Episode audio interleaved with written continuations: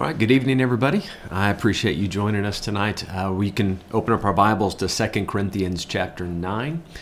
And as you know, we're going verse by verse through this book. And this particular chapter, if, uh, if I'm understanding it correctly, we're going to be dealing with the mechanics of giving, as you can see on the screen just below me. And I've given you an outline for the chapter. And uh, before I get into explaining that, I would like to begin with a word of prayer, and then we'll dive right into this chapter tonight. Father, thank you for this opportunity to once again open the Word of God and to study it, to learn more about you and about this particular part of our of our Christian life and uh, how to use our finances. And Lord, I, I know there's uh, some even deeper lessons to this. Please speak to our hearts. I pray you guide me as I uh, try to explain these verses, please fill me with your spirit.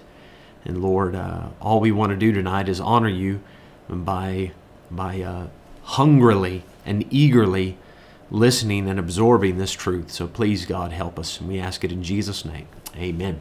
Amen. All right, the mechanics of giving, I think, is what we're going to be primarily focused on throughout this chapter. How does it work? Why should we do it? Um, what should we expect from it?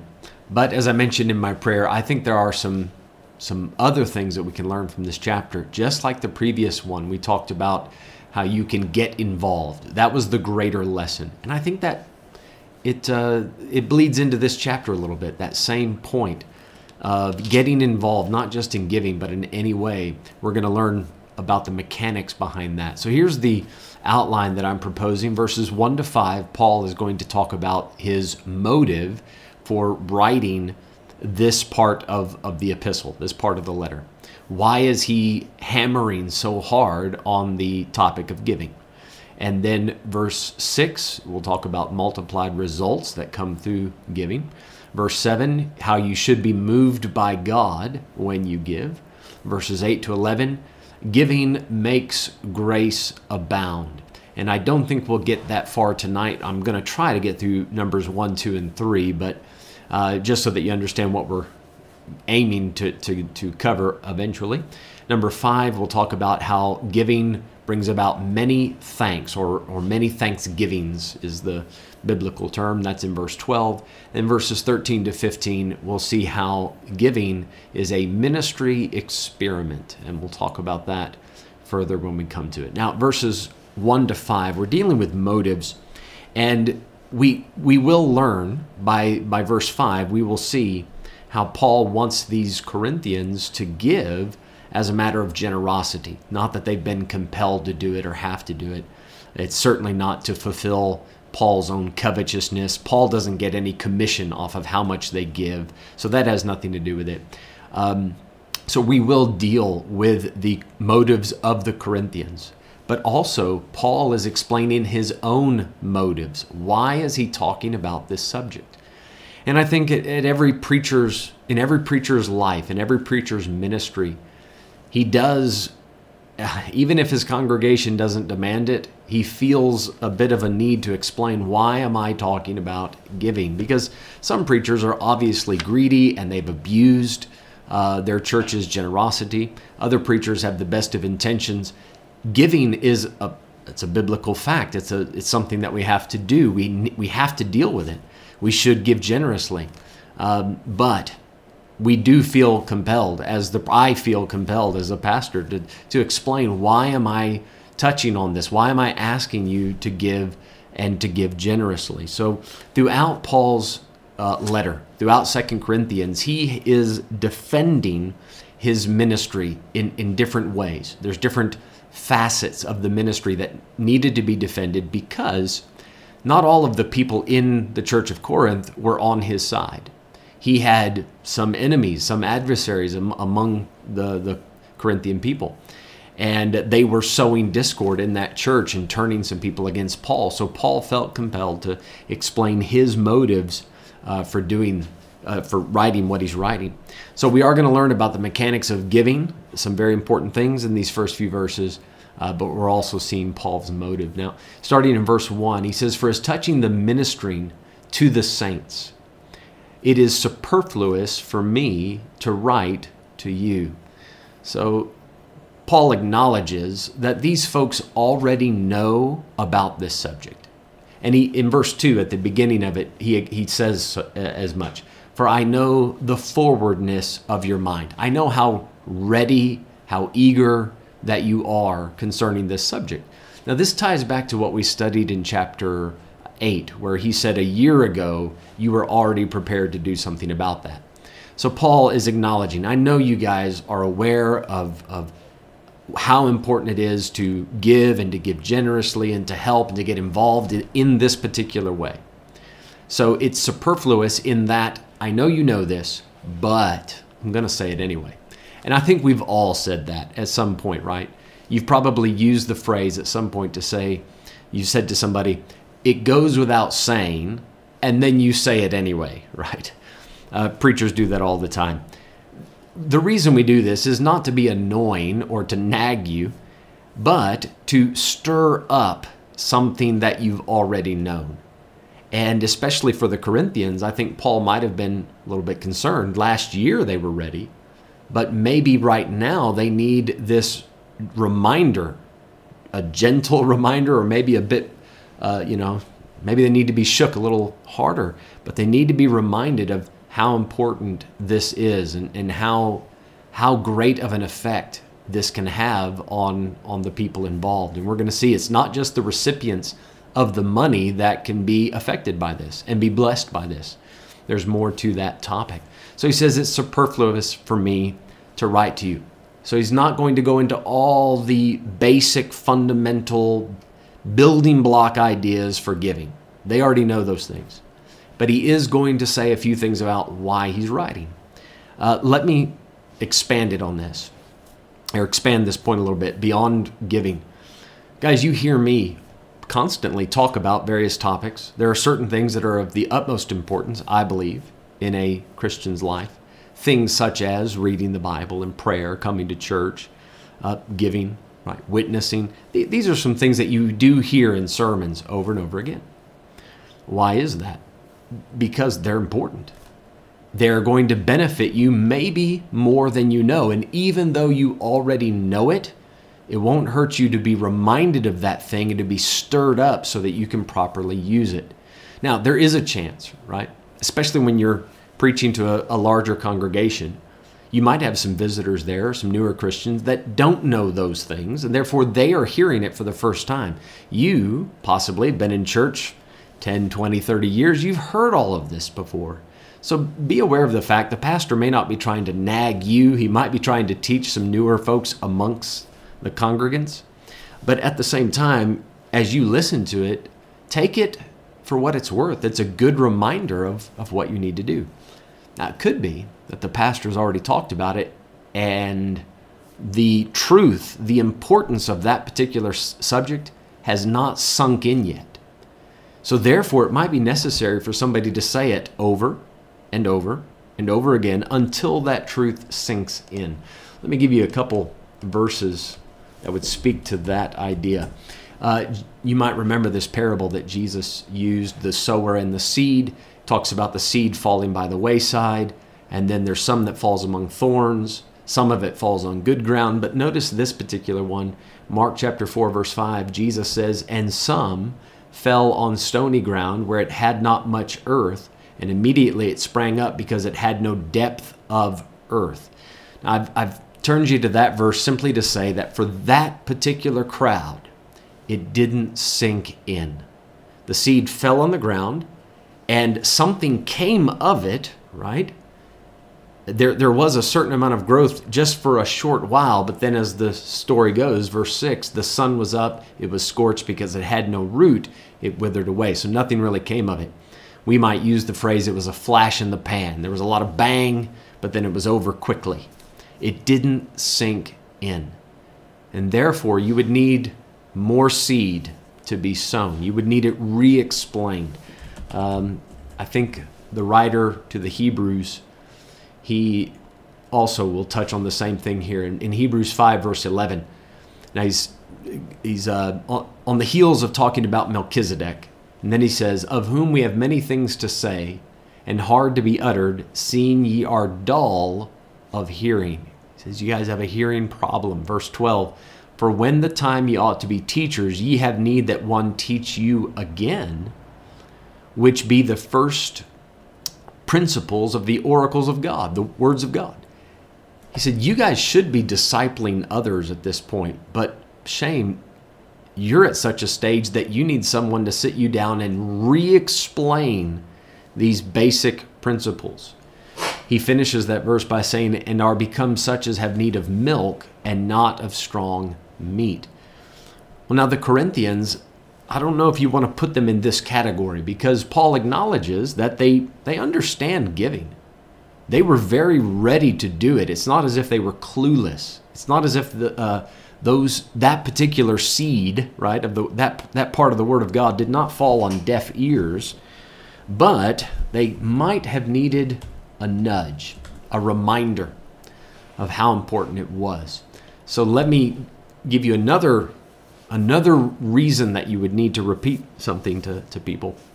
They've heard it, and I think the Corinthians fall in this category. They heard it, they started to do something with it, and it wasn't just a flash in the pan, right? They they they they really put some effort into this. And the church had not dissolved. It's not as if they had completely forgotten about Paul or about these poor saints in Jerusalem. But they got distracted by something and they weren't following through on what they once knew. So Paul said to the Galatians, Ye did run well. Now notice there there was prior action. Ye did run well. Just like the Corinthians, they started off, they were running the race. They ran well. And then Paul asked, Who did hinder you that you should not obey the truth? So, why is it that you haven't followed through on what you knew? Can I bring it home to our church? Um, there are several things, right? We talk about, we, we do, we're busy about. And maybe for a while you participated, you were involved, you ran well. Is there something that has distracted you, entangled you, maybe stolen your zeal? Do you need maybe a gentle reminder? Maybe it's in the area of giving or witnessing or prayer or coming to church, right? I, I know we're a bit hindered because of all the regulations, but you know as well as I there's something that can be done. You can get there if you'd like. There are probably some ways that you used to be more involved in what excuse is it that's keeping you from that prior involvement, from running the race that you used to run? Notice in verse 2, back in 2 Corinthians 9, verse 2, Paul says, For I know the forwardness of your mind, for which I boast of you to them of Macedonia, that Achaia, that's the Corinthians, was ready a year ago, and your zeal hath provoked very many. So, Paul, as he visited these other churches, Philippi, Thessalonica, the Bereans, he bragged about the Corinthians to those other churches. And hearing the stories about how zealous, how excited and eager the Corinthians were, it really helped the Macedonian people. Your testimony affects other people. Make no mistake about it. Your zeal can provoke others. This is one very strong reason that it's important to assemble frequently, right? In the book of Hebrews, we read exactly that that we should consider one another to provoke unto love and to good works, not forsaking the assembling of ourselves together. You, no matter whether you like it or not, your behavior is going to affect somebody, good or bad, right? No man lives to himself, no man dies to himself. Paul, he says, Guys, I've been bragging about you. And you guys have been such a blessing. Just your story, just your testimony has stirred up these other people, these other churches. And as you're going to see, verse 3, 4, and 5, Paul, it sounds like he's a little concerned that the Macedonians might pitch up or other people might pitch up and find out, wow, the Corinthians, all these stories were heard from Paul. They might have been running well, but these days, not so well. And whereas they might have been an encouragement at one time, now they would have the opposite effect. Now, as it speaks to, at the end of verse 2, he says, Your zeal hath provoked very many. let me ask you, you personally, how does that verse hit you? Does can you think of some people in your life that have provoked you to love and to good works that spending time around them once it, it makes you want to be a better Christian? It it helps you fall deeper in love with Christ. Are there some people like that? Now let's turn this around. Have you ever been that person? Now I know that might be an awkward thing to think about, right? I'm, and I'm not asking you in, in a prideful type of way to examine yourself. But maybe you can remember a time in the past where somebody's come and said, "Man, you're you're such an encouragement. You're such a blessing. You've really helped me." Maybe it's been a while since anybody's come and said that to you. Maybe it's been a while since your involvement has made that kind of or had that kind of impact on somebody. But uh, can I just encourage you tonight? It may be superfluous for me to say this because you already know what you need to do. I just want to remind you that you getting involved and doing what you can with whatever resources or time you have can really make a difference in the lives of the people around you. In verse 3, eh, can I I want to just share one quick anecdote about that. Just an example. When I went to India a few years back, when Botma and I traveled to India together, we visited Pastor Vimal there. And this man, he oversees about 40 churches and he runs a children's home.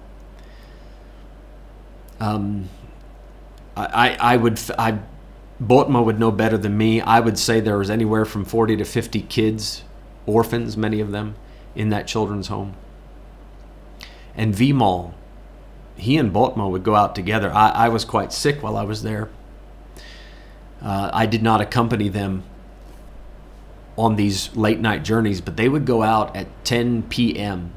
and stay out till 1, you know, 12 o'clock midnight, 1 in the morning.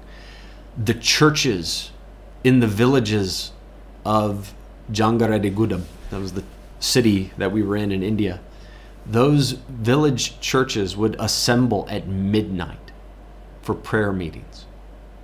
And this was not some special thing that they did just because we were there.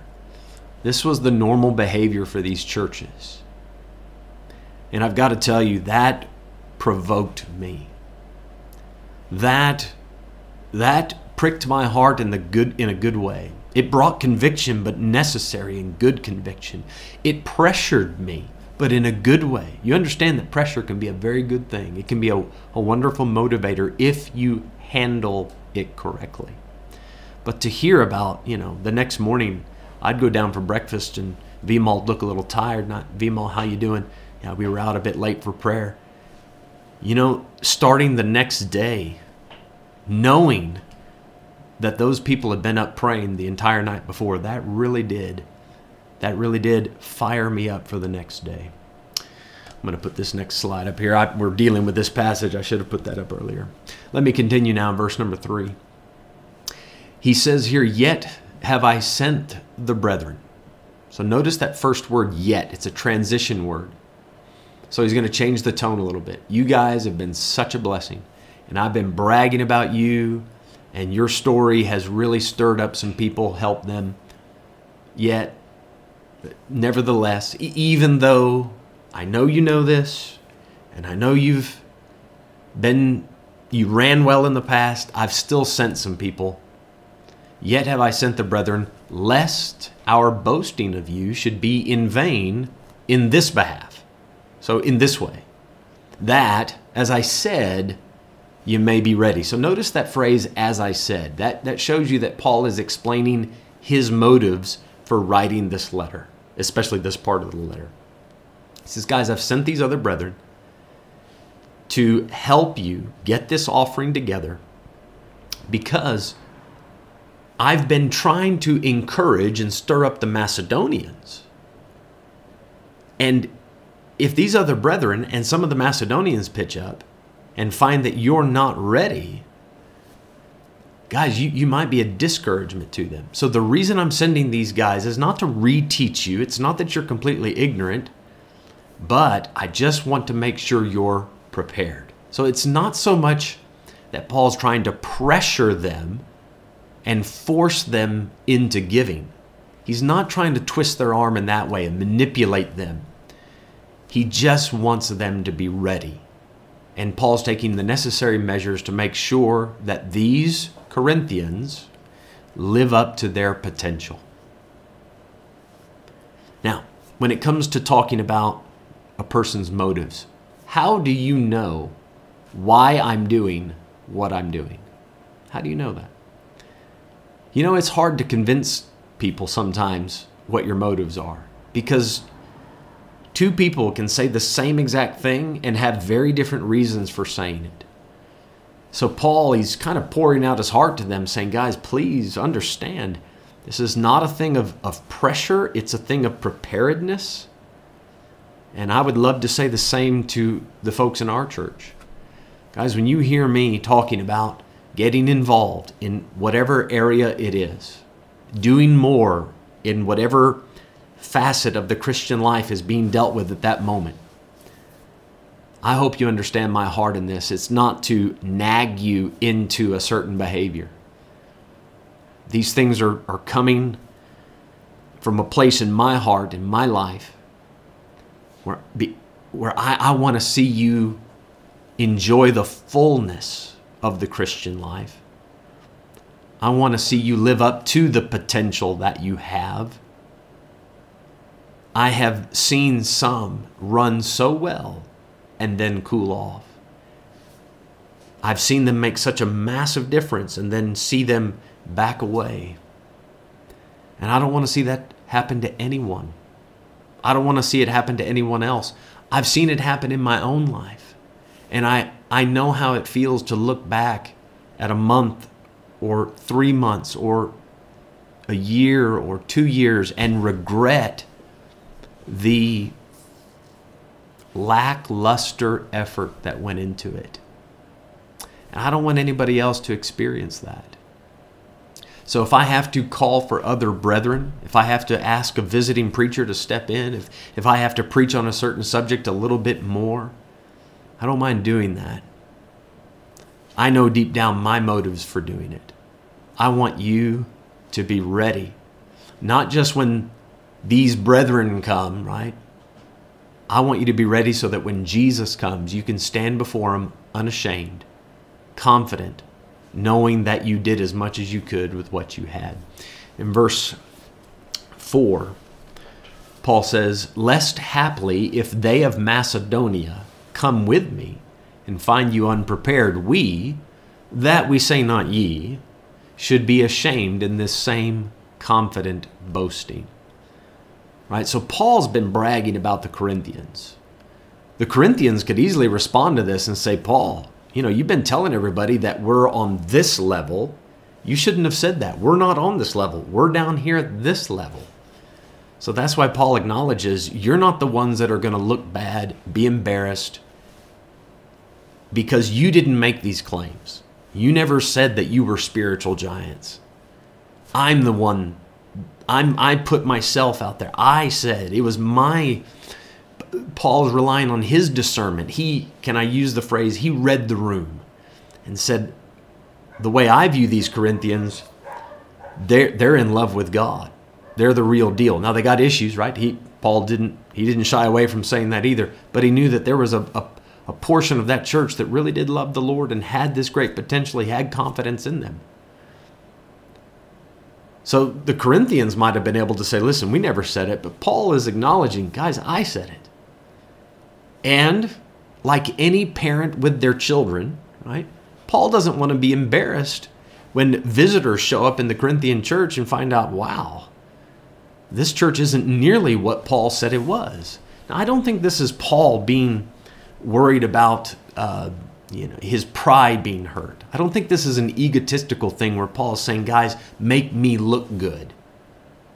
But I know just any of you that are parents, I think you can associate with this feeling that whenever you have visitors come over, right? I mean, kids will be kids, and sometimes things happen that you you weren't prepared for. But wow, it, it's painful when you've been telling everybody how great your kids are, and then visitors come around and they do something that embarrasses you. kind of breaks your heart. I, I don't think that there's anything necessarily wicked about that. Uh, let me give you a good biblical example of what a difference this can make. You might know this story in 1 Kings chapter 10 when the Queen of Sheba comes to Solomon. She had heard of the fame of Solomon concerning the name of the Lord. She came to prove him with hard questions. So she comes, you know, uh, with all these tough Bible questions, and Solomon has the answers. Verse 2, 3, 4. Come on down to verse 5 with me. Uh, no, no, verse 4. 1 Kings 10, verse 4. When the queen of Sheba had seen all Solomon's wisdom, and the house that he had built, and the meat of his table, and the sitting of his servants, and the attendance of his ministers, and their apparel, and his cupbearers, and his ascent, by which he went up unto the house of the Lord, there was no more spirit in her. It took her breath away. Verse 6 And she said to the king, It was a true report that I heard in mine own land of thy acts and of thy wisdom. Howbeit I believed not the words until I came, and mine eyes had seen it. And behold, the half was not told me. Thy wisdom and prosperity exceedeth the fame which I heard. Look at verse 8. Happy are thy men, happy are these thy servants, which stand continually before thee, and that hear thy wisdom. Then the queen takes it a step further. Blessed be the Lord thy God, which delighteth or delighted in thee to set thee on the throne of Israel, because the Lord loved Israel forever. Therefore made he thee king to do justice, or judgment and justice. Let me just take you back to verse 5.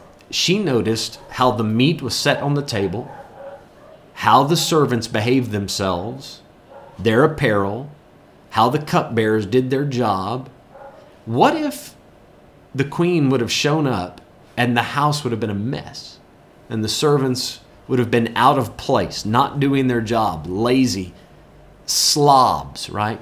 Dirty clothing, shirt untucked, all that kind of thing. What kind of an impression do you think that would have made on the queen?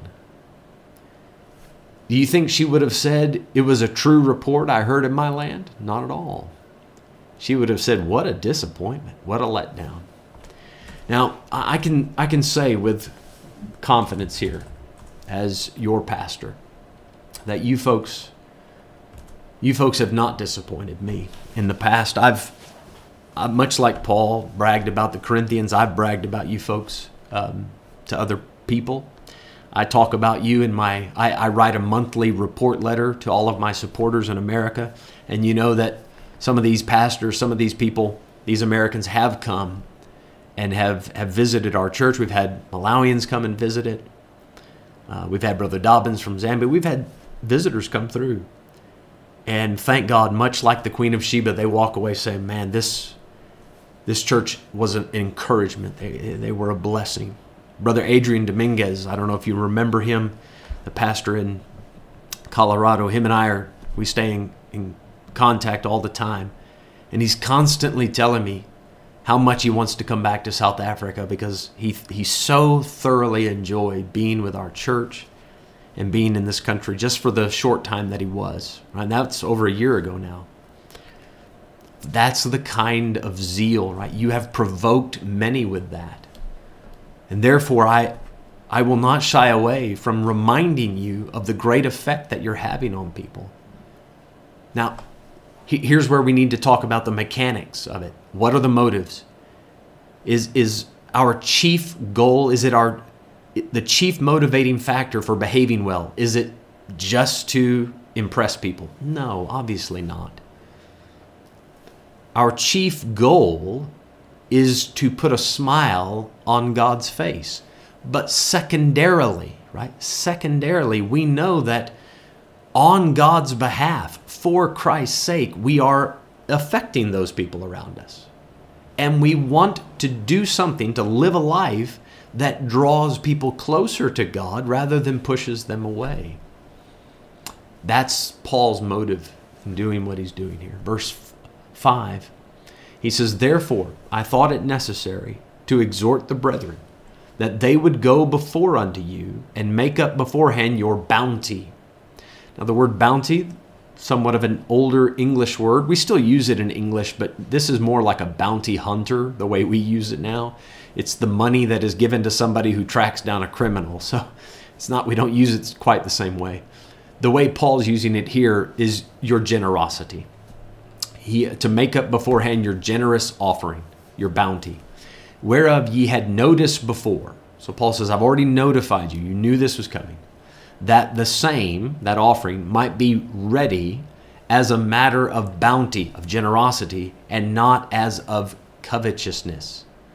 So Paul says, guys, I, have sent, I've reminded you, and I talked to these other brethren. I've told them what's going on, and I've stirred them up. I exhorted them so that they would go to you and, and take this same excitement and eagerness and try to share that with you and let it rub off on you a little bit not, and I'm not doing this because I want more money. Paul's not taking any of it. He's not getting a commission. He says, guys, my whole reason for doing this is so that you can put together a good offering, a generous offering. You can be a blessing to the poor saints in Jerusalem. You'll be a blessing to these Macedonian churches that have heard about you. You'll be a blessing to these brethren that I've sent. I want to see God use you. So Paul has made clear his reason for writing this and for hammering on this point so much. Guys, I'm, I'm, I'm not asking on my own for my own uh, greed. I'm not trying to get anything out of this. It's not covetousness. I just want to see your generosity shine. Now, as it comes, as it pertains to a person's motives, how can we tell what a person's motives are? Let me in this particular case, I'll give you three things I think you could look look for. Look at the person's bank account. The one who is pushing the button and hammering the point of giving. Look at his or her own bank account. Now, when you look around Christianity today, you'll turn the TV on, several of these Christian networks, they it's just sermon after sermon about giving. Just take a look at the bank accounts of the ones that are constantly talking about giving. Right? They fly in their own private jets. They live in mansions. Uh, I, have seen them on TV hold up their hands, right, and with a ring on each finger, and show it off. So you want to you want to see my walk with God? Here's how I praise the Lord, and you know uh, shows off his bling, as he says. So you can look at that person's bank account now, now please understand, just because somebody, you might look at a preacher's bank account, maybe he is a thrifty businessman, maybe he's good at business, and that's fine. But this, this money that he's asking for, if he is siphoning off of those offerings and just putting it into his own bank account, remember the chapter before we talked about evidence and inquiry? People should be able to ask and say, Show me the books, show me the receipts, where does this money go? Check the man's bank account. You'll tell very quickly what he's all about. Look at a man's bank account see how much he gives to missions every month. See how many people he helps with that money. Whatever his income is, wherever it comes from. How does he use his money? That will tell you very much where his heart lies, right? Where the treasure is, there will the heart be also. So look at not only where his money's coming from, but where it goes out to. That's that's the bigger indicator is how he uses the money that he gets. Uh, check his behavior, his or her behavior. Whoever's hammering about, you know, going on and on about giving, look at how they behave. Um, are, uh, we talked about it this morning in church. Are they walking after the flesh in the lust of uncleanness? Are they constantly just trying to find a way to justify their sinful behavior? That's not somebody that you want to you don't want to take a cue from them for, for giving. If they try to drum up an offering, you can you should be quite leery and reluctant about giving to that that kind of person and check their background, not just their current behavior, but their their previous behavior. Do they have a history of abusing money? You guys, beyond this, right? You can check those things. You need to be careful. By their fruits, you'll know them. But when it comes to why am I saying this? Why am I doing this? Um, at the end of the day, right, God knows my heart. God knows your heart. Why do you do what you do? You can tell people, this is why I'm saying it. And there will be some that believe you, and others will misunderstand, misinterpret, misread your intentions. You can only do so much. You can't convince everybody that you mean well. And even the, even the Apostle Paul, right? we're going to see it, especially when we get into chapter 11. Paul really lays into this defense of his ministry. Not all of the Corinthians were convinced that Paul was a good guy. Now, it seems hard to believe that, knowing what we know now. But the Corinthians, some of them just had their doubts. There's only so much you can say, right? Even with Jesus, some people doubted his intentions after all that he had done for people. Right there at the end of his life, they still were crying out that he was a deceiver and that he was just there to overthrow the government. He was an enemy of the people. I, all these lies about him. It's heartbreaking. It hurts. One of the most painful things that I, uh, I, I got to be careful about saying that. Let me not exaggerate that, but a very painful thing that I endured in Malawi was on occasion, and it, it, I mean, it happened a few dozen times, not every day or every week, but on occasion, a Malawian would come to me and say, You are here as a missionary just because you want money. And I can't tell you how much that broke my heart. I, I know why I'm there.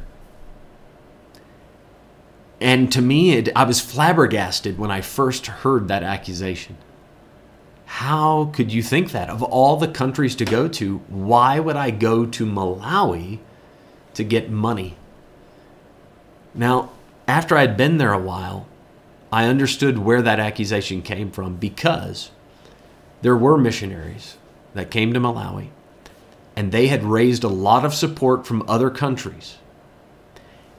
But once they got to Malawi, that, support money did not get poured into the ministry. Rather, those missionaries, every weekend, instead of going to a church to preach, those missionaries would go to the lake for a, a mini vacation. Those missionaries would be at the golf course four, five, six days a week. They would eat at the fanciest restaurants, and all of that money had was was going to their own personal lusts. So I get it why the Malawians would say, You have been telling these other churches in these other countries that you're here to help this poor nation. You're just abusing our sad situation so that you get more support money. You can do what you want. So they, they lumped me in with the general missionary population that they were aware of. What can I do about that? Nothing. I, I can tell them, listen, guys, I, I don't I don't do those things. I, I don't use my time and my money that same way. When, when those people would make those accusations, you know what I tried to do? And I must admit, I, I did take it, it did hurt me. I took it personally. I did. But when they said that, rather than lash out at that individual, rather keep the conversation pointed at Jesus. And I would say, listen, I, you may not know me, and you may not know my intentions for being here. You don't know my motives. I don't know how I can prove it to you, but I know one thing Jesus, Jesus has the best of intentions concerning you. So even though I might have faults and failures, and you can find problems in my life, you won't find any with Christ. And I try to keep drawing them back to that. Guys, there's only so much you can do to convince people. Right? At the end of the day, you need to remember one thing. Uh, the only opinion that's going to matter is God's. Right? In the end. In the end.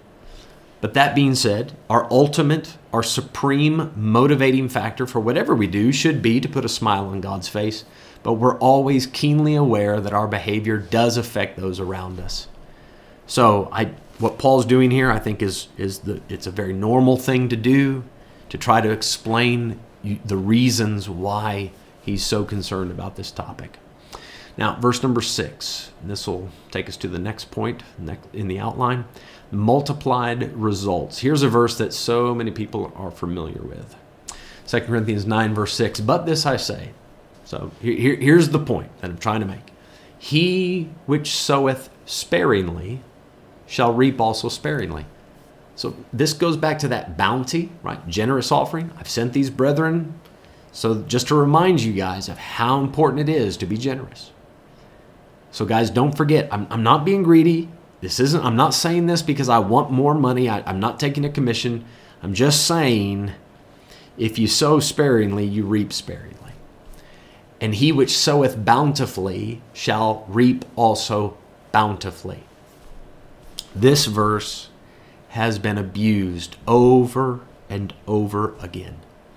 So it's going to do us good to, to take just a moment. We're dealing with the mechanics of giving. First off, you need to have the right motives, right? Please God, know that it helps and, and encourages others. But part two of the mechanics of giving, when you what you sow, the way you sow, it does affect how you reap. Now, this is obvious, right? The laws of sowing and reaping are fairly straightforward.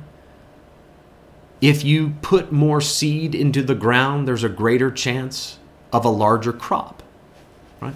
This is basic this is a basic business principle. The more capital you have, the more you can do with it. The more you invest, the more you stand to gain the more dividends you'll you'll expect. That's that's fairly straightforward. But what happens here is people take this very basic principle and they say, okay, what I'm going to do then is give and give abundantly so that I can get abundantly. He said, but what's the problem with that? the reason we give, right, the motive for our giving should not be so that I get money in return. That, that's the mistake that gets made. The reason I'm giving is to put a smile on God's face, to encourage those people, be a blessing and a help to them, right? And, and along the way, encourage the other people that see this happening. The reaping that I'm expecting, the bountiful reaping, Paul is not saying, guys, if you give abundantly, then you are going to receive a lot of money in return. Matter of fact, let's just skip down a little bit. Verse 8 God is able to make all grace abound to you.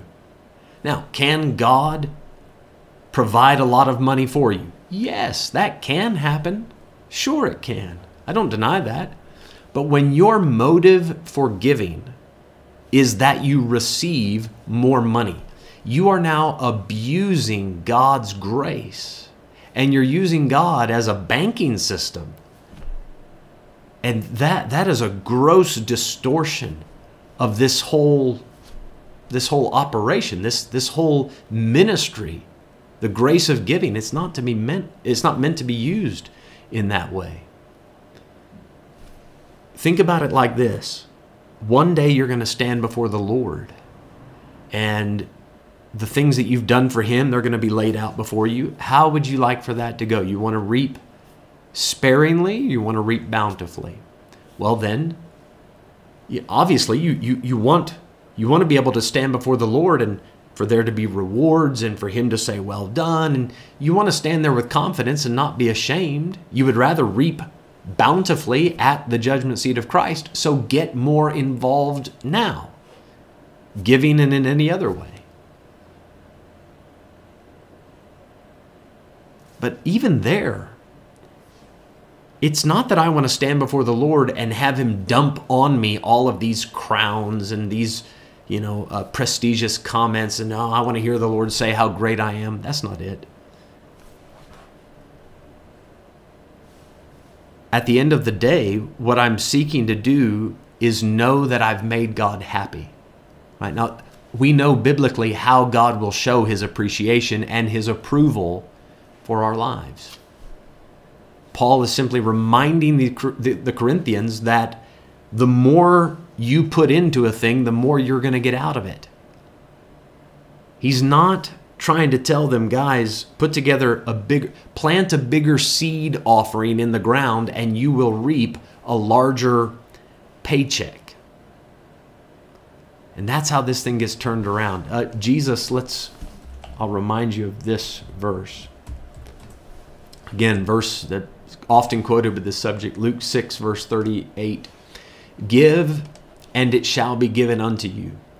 Good measure, pressed down, and shaken together, and running over, shall men give into your bosom. For with the same measure that you meet withal, it shall be measured to you again. So it's the same principle that Paul's just said. If you sow sparingly, reap sparingly, sow bountifully, reap bountifully. That's the measure that you that you meet.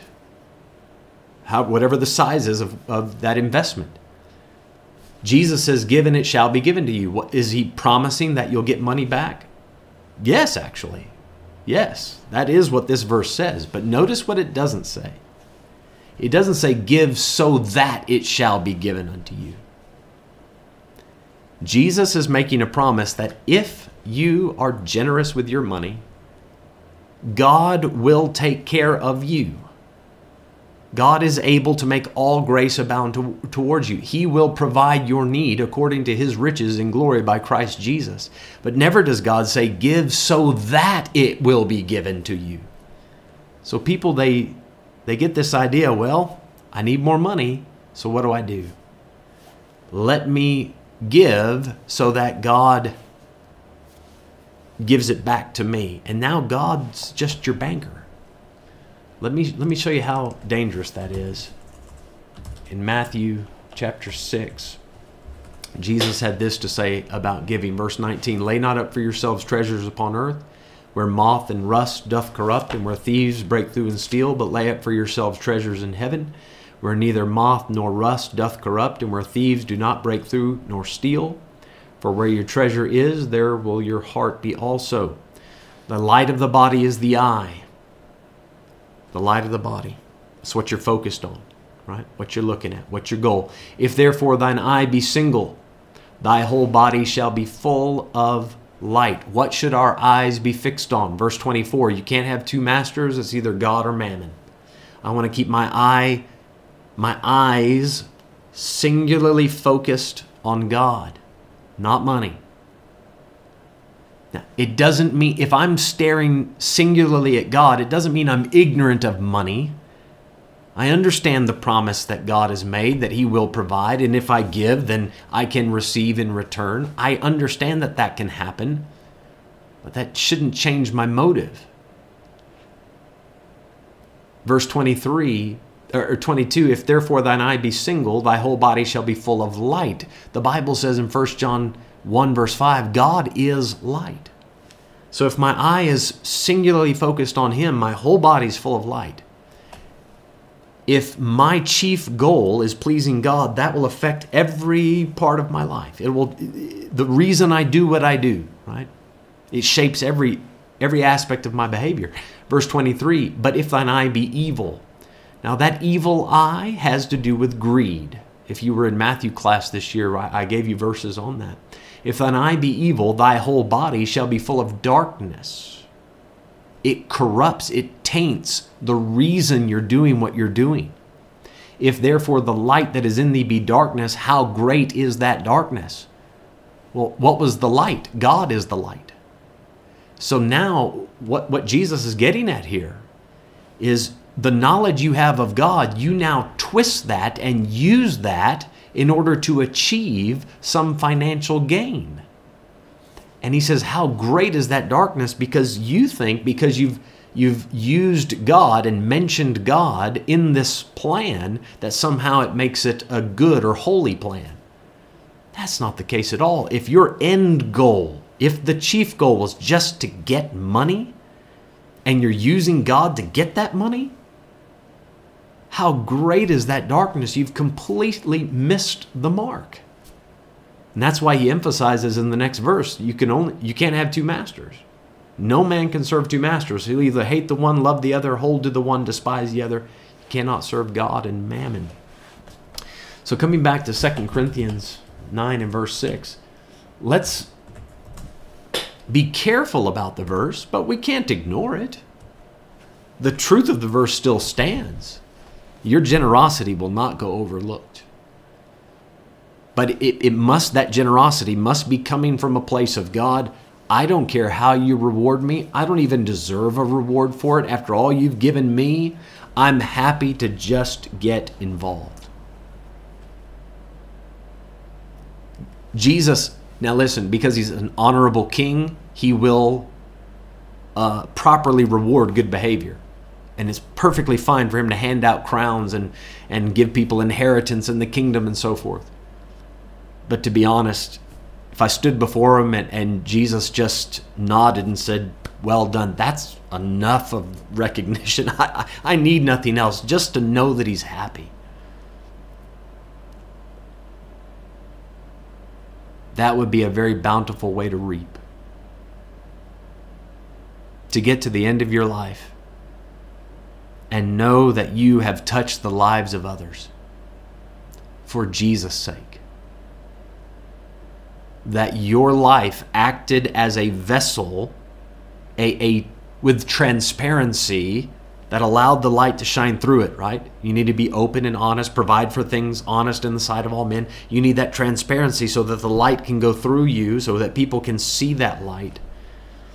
To get to the end of your life and find out that through your giving or whatever your involvement was, you touched these lives.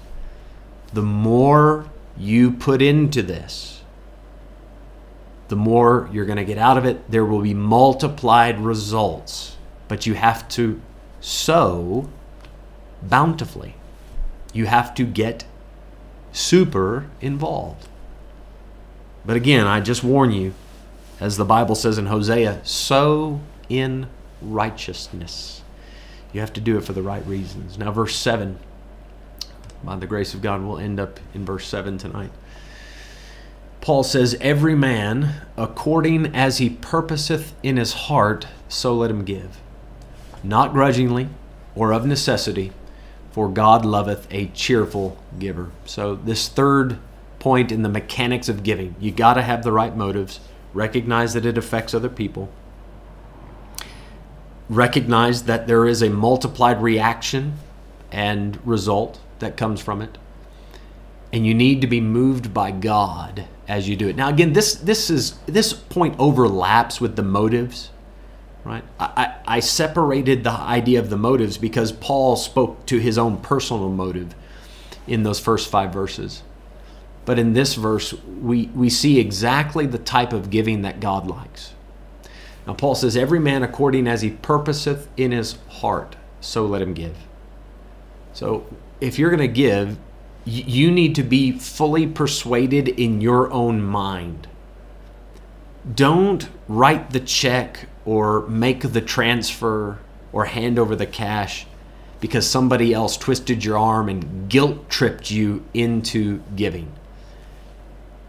God should impress upon your heart what is worth your money.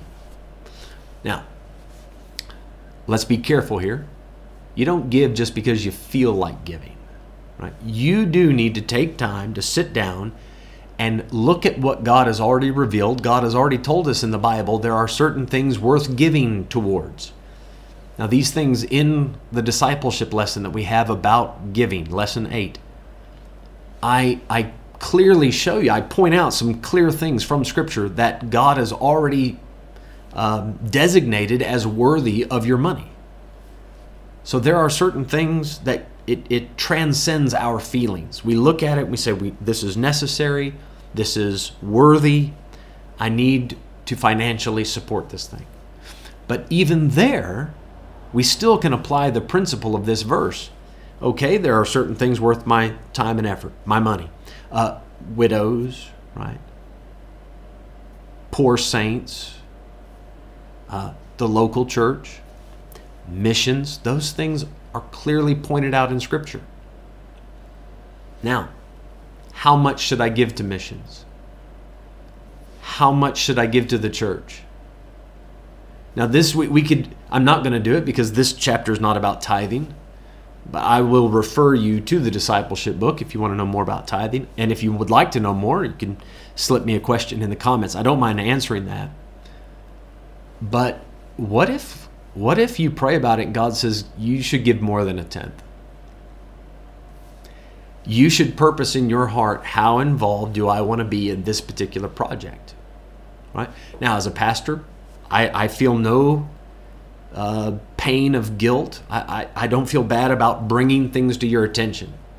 Right? Recently, during this lockdown time, I brought to your attention this outreach in our town that, that Leon was doing, and, and you guys were so, so supportive in every way financially, prayerfully. Uh, I don't mind bringing to your attention things that might be worthy of your consideration, but that's that's where I think my job stops. Right? I'll show you from the Bible what God says, you know, worthy topics, and then as needs arise, I make you aware of them. But then you need to take it upon yourself to pray about it and purpose in your heart. This is how involved I'm going to be. He goes on to say in verse 7 not grudgingly or of necessity. Let me give you a couple other words that might be used there. Not grudgingly, not reluctantly, not out of grief. You don't want to do it because somebody made you feel bad. Now, okay, I feel bad. Let me give some money to kind of, um, you know, to soothe my conscience a little bit. Not grudgingly or of necessity, that somebody is kind of twisting your arm, make, making you feel like, well, I have to. I don't want to but I have to. If that's the attitude with which you're about to give that money, just hang on to it. I believe if I understand the heart of God correctly on this matter, God, God looks at it and says, you know what? I own the cattle on a thousand hills. I don't need your money. If you do not want to willingly give it, if you do not want to give it with the right attitude, right? So maybe we can make even a separation between the motive, the reason you're giving it, and the attitude with, with, with which you give it. I, I know that those two things go together, but can you see a slight difference in the two? I'm giving it because I know it's important and God said I should, right? But you can, even there, you may not do it willingly. I'll do it, but I'm not going to be happy about doing it. So the end of the verse says, God loves a cheerful giver. So this is the this is the man, the woman that looks at the situation and says, "What a privilege to be involved. Man, I'm so glad that I get to do something, make a difference in somebody's life, specifically in this case, to be giving." Now, I've I've said so many things about this in the past. Uh, uh I've, I've told the stories about how the Malawians and their churches they sing and dance and clap during the offerings. You know, it's just not the culture around here. I should say in our church. It's not it's not the culture that we have. It, we might find it. I, maybe there are some churches in South Africa that make a bigger, uh, I don't want to say a bigger deal, but do more during the offering time to show their joy. Again, at the end of the day, it, it comes down to God knowing what's in your heart. Are you giving just, well, get it out of the way? This is what I have to do. Or do you understand what a privilege it is, what you're actually supporting, the difference that you're making? You know, some people, not just in the area of giving, but in any aspect of the Christian life, they, they get discouraged and say, I just feel pressured to do things. You know, I, I don't want to come to church or pray or read my Bible, but, um, you know, I constantly hear it, so I just do it because I know that I have to. And uh, you should do those things. There's a lot of things in the Christian life you should do. And sometimes, even many times, you won't feel like it. Here's what happens whenever you get a bit discouraged and feel that pressure and you you feel as if you're doing it grudgingly or out of necessity whatever it is take a step back. I, in my what I like to do in my own life is I, I try to zoom out and I want to look at the bigger picture. Because at the moment right I feel overwhelmed. I I lose sight of why I started down this path in the first place. But when I zoom out and look at the bigger picture and realize, wow, look at where I could have been. Look at how God has changed my life. Look back at the things God has done in your life, the experiences you've had with Him, and how He's manifested His love, and how other people have been changed and touched through what God has done in your life. And when it, it, you just think about what a what a blessing it is to be involved in the ministry in any way, when you zoom out and look at the big picture, and, and I'm talking zoom way out, look all the way into eternity. Put yourself at the judgment seat of Christ. Think about that. Say, now, if I'm at the judgment seat looking back at this day, I want to be able to look the Lord in the eye and say, I did that because I loved you. I didn't feel like it in the moment, but once I stopped and thought about it, I knew that you were worth it. And therefore, I was happy to do it. I think sometimes we all need to step back and take a look at why we're doing it and make sure that we're doing it with happy hearts. I think to close tonight, uh, just to use the a biblical illustration of this, right? Peter says to Jesus, "It, Lord, if that's you, tell me to walk on the water and come to you." And Peter, right, initially, there's so much excitement. He steps out of the boat, he's walking on the water, and he's, I mean, just so excited to be doing this. But then the waves kick up, and the wind is boisterous, right? And Peter takes his eyes off of the Lord, and he looks at the waves, and he notices the wind, and he gets overwhelmed. And he forgot why he got out of the boat. He lost sight of it. And immediately, right, as he begins to sink, he cries out, Lord, save me. Jesus gets him back in the boat. All is well. And all the men in the boat declare, truly, this man's the Son of God. Now, what I learned from that is, you know, we, we get started in the Christian life, our eyes are singularly focused on God, and we, we know why we're walking, why we're walking this path. But then things get tough, we get overwhelmed, we get tired, we take our eyes off the Lord. Guys, when that happens, and it does, it will. You'll get overwhelmed. Think, man, I'm just doing this because I have to. I really, my heart's not in it anymore. Reach up, say, Lord, save me from this bitter attitude. Let Him get you back to the boat where you can stop and think about this great experience that you've been having. You got to walk on the water for a little while. You got to see the Lord Jesus Christ manifest Himself in your life in a very special way. Take a moment to take a breath, take it all in, and remind yourself why am I doing this? And I believe it'll help you to be moved by God, whether it's giving, whether it is visiting someone else, encouraging them, passing out a tract, praying for people, whatever the case is, you want to do that cheerfully. And that will only come about if you take time to recognize why you're doing it and for whom you're doing it. Amen. All right, we're going to stop there tonight. Thank you so much for tuning in. Uh, I'll pray as always and close the service. But if you do have a question, uh, I'll check the comments before I finish the uh, live stream. So feel free to slip a question in if you have one. Father, thank you this evening. We were able to go through these uh, verses and be reminded of some things, maybe, Lord, superfluous. We already knew them, but we needed to be reminded of them. Lord, help us to be clear on this this matter of sowing and reaping. We we don't want to sow to the flesh. We want to sow to the spirit. And we believe that if we do so abundantly, we'll reap abundantly. God, you are worth our time, our attention, and you are certainly the source of joy in our lives, Lord. How cheerfully we can get involved because of you because you're involved, because you're the reason we're doing it.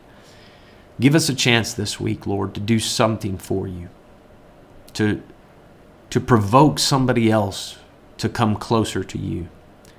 Thank you for the privilege this day of serving you. Lord, I pray that you'd help each one that has listened, Lord, to take what they've heard today in church and tonight. Lord, let these seeds sink deep and bring forth much fruit. And we ask it in Jesus' name. Amen. All right, guys, have a wonderful evening. Lord willing, we'll see you soon.